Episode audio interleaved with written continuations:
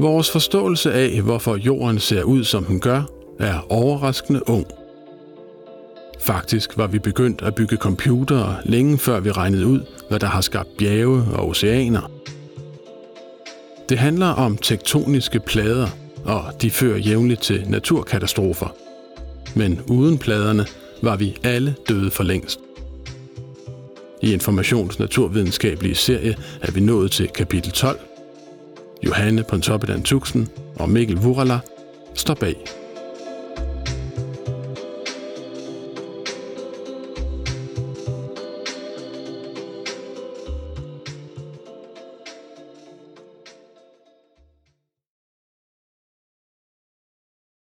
En mand kaster sig ud af en taxa og løber med en lille flok mennesker igennem gaderne. Under hans fødder stiger vandet. Han løber hen til en høj bygning. Hvor kan vi komme ind?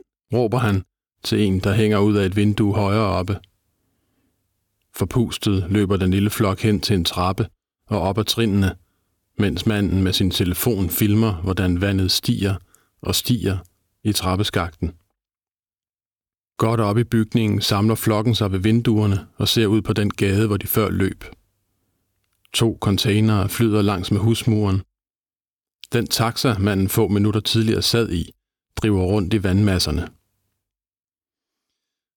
Det er fredag den 11. marts 2011, og Japan er midt i en naturkatastrofe.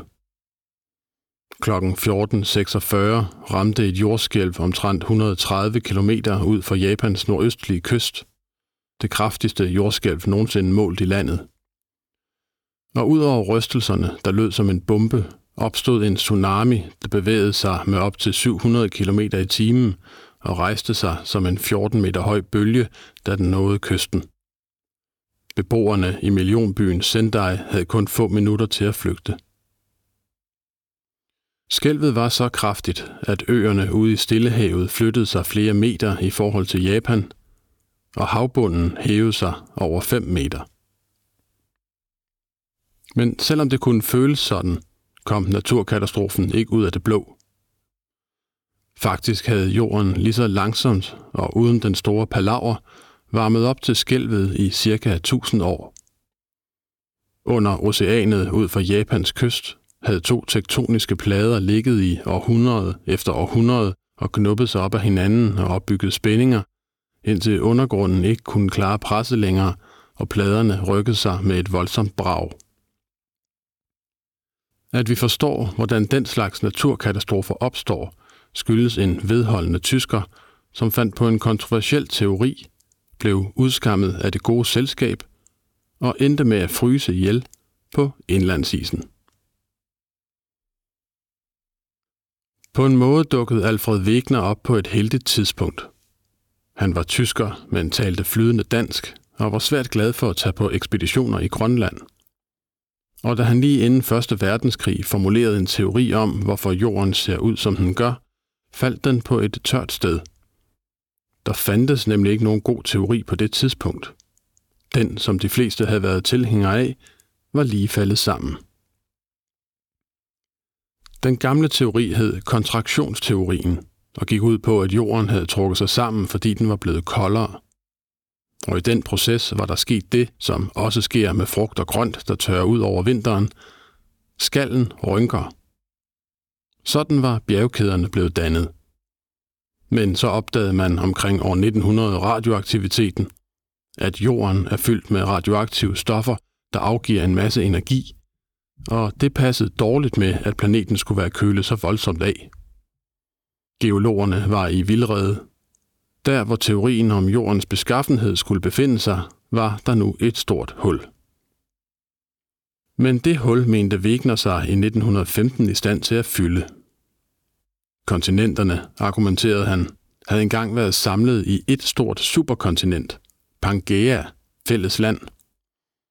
På et tidspunkt var Pangea sprækket, og kontinenterne gået hver til sit, og det forklarede ikke bare, hvorfor plante- og dyreliv på forskellige kontinenter minder forbløffende meget om hinanden, men også hvorfor flere af kontinenterne ligner puslespilsbrikker, der passer sammen.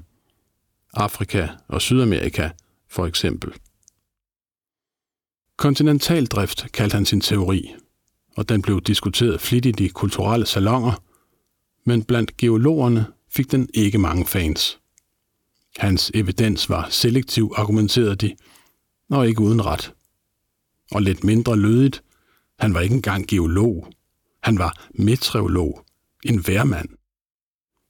Og så havde hans teori en akilleshæl. Hvordan i alverden forestillede han sig, at kontinenterne på deres vandring over kloden skulle kunne pløje sig igennem den massive havbund?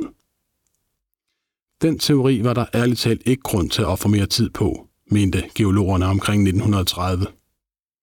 Det var samme år, som Alfred Wegener på en ekspedition i Grønland sned ind under en polarstorm og begav sig ud efter forsyninger på sin 50-års fødselsdag.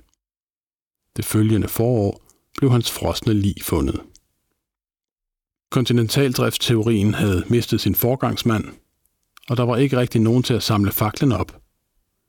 I de næste 20 år var Wegners teori så godt som død.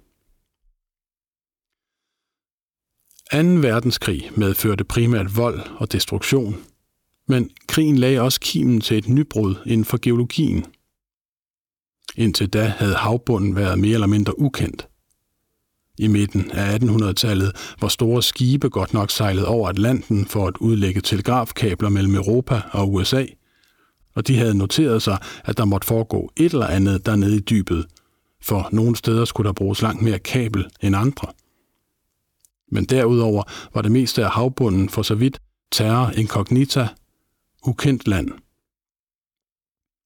Men med krigen blev avancerede teknologier opfundet i jagten på ubåde. Nye dybdemålere og apparater til måling af magnetfelter og de data forskere fik ud af apparaterne viste noget forbløffende. Der fandtes undersøiske bjergkæder. Havbunden var fuld af vulkanske forhøjninger, kløfter og dybe grave. I årene efter krigen blev havbunden kortlagt, og det afslørede, at der i midten af den bjergkæde, der ligger midt i Atlanten, er en kløft, der er 20 km bred. Undersøgelser viste, at havbunden i kløften var helt ung, og den blev ældre og ældre, jo tættere man nåede på kontinenterne.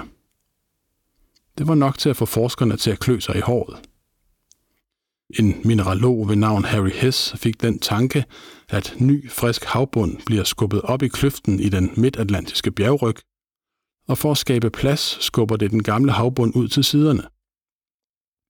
Hele vejen hen mod kontinenterne bliver havbunden skubbet, indtil den ved kontinentets rand forsvinder nedad igen. Havbundsspredning hedder det. Og når havbunden dykker ned i jordens indre ved kontinenterne, kaldes det subduktion.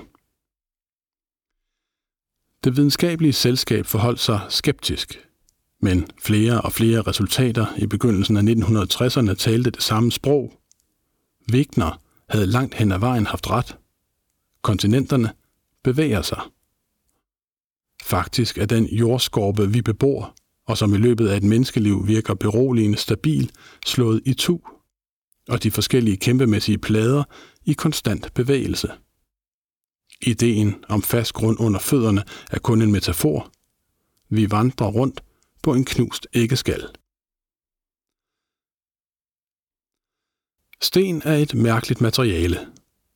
Det virker fast, men ikke når man betragter det i geologisk tid – i dyb tid, over millioner af år, er jordens kappe blød og føjelig. Kappen er det lag af jorden, der ligger lige under den tynde skorpe.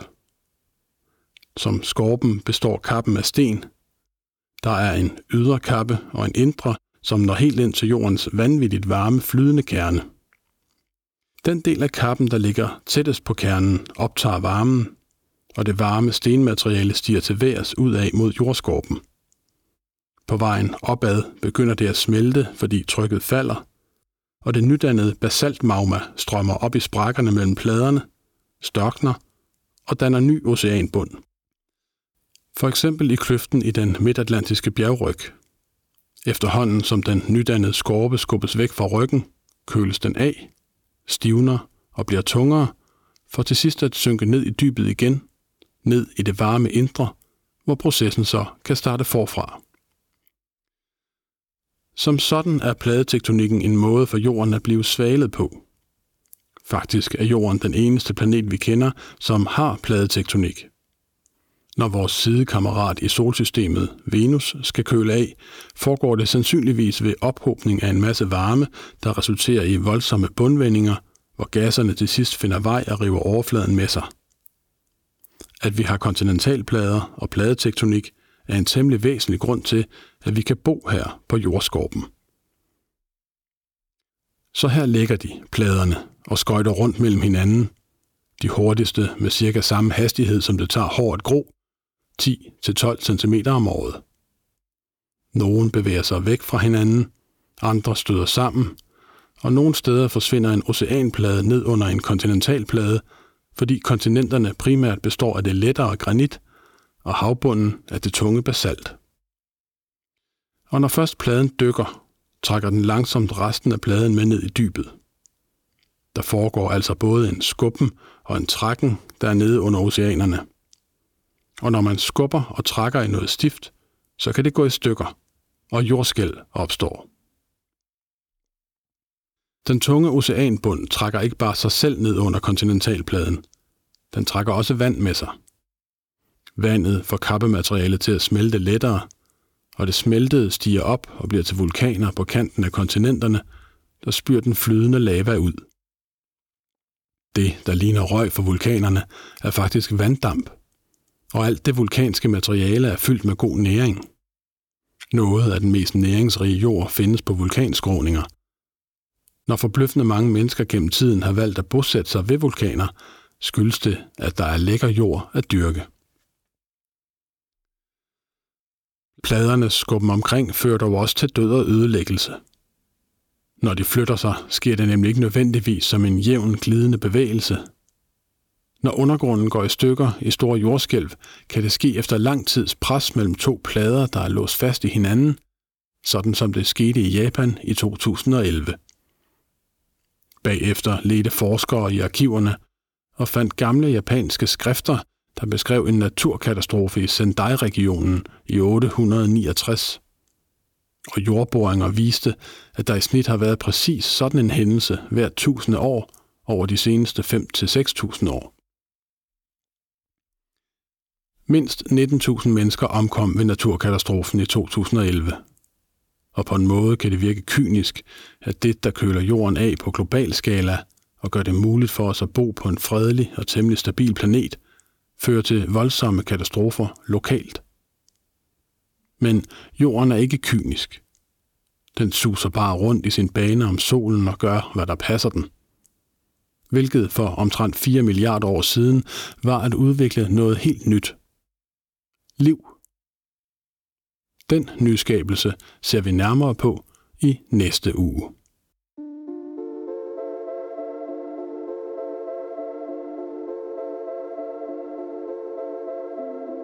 Det var kapitel 12 i vores nye naturvidenskabelige serie.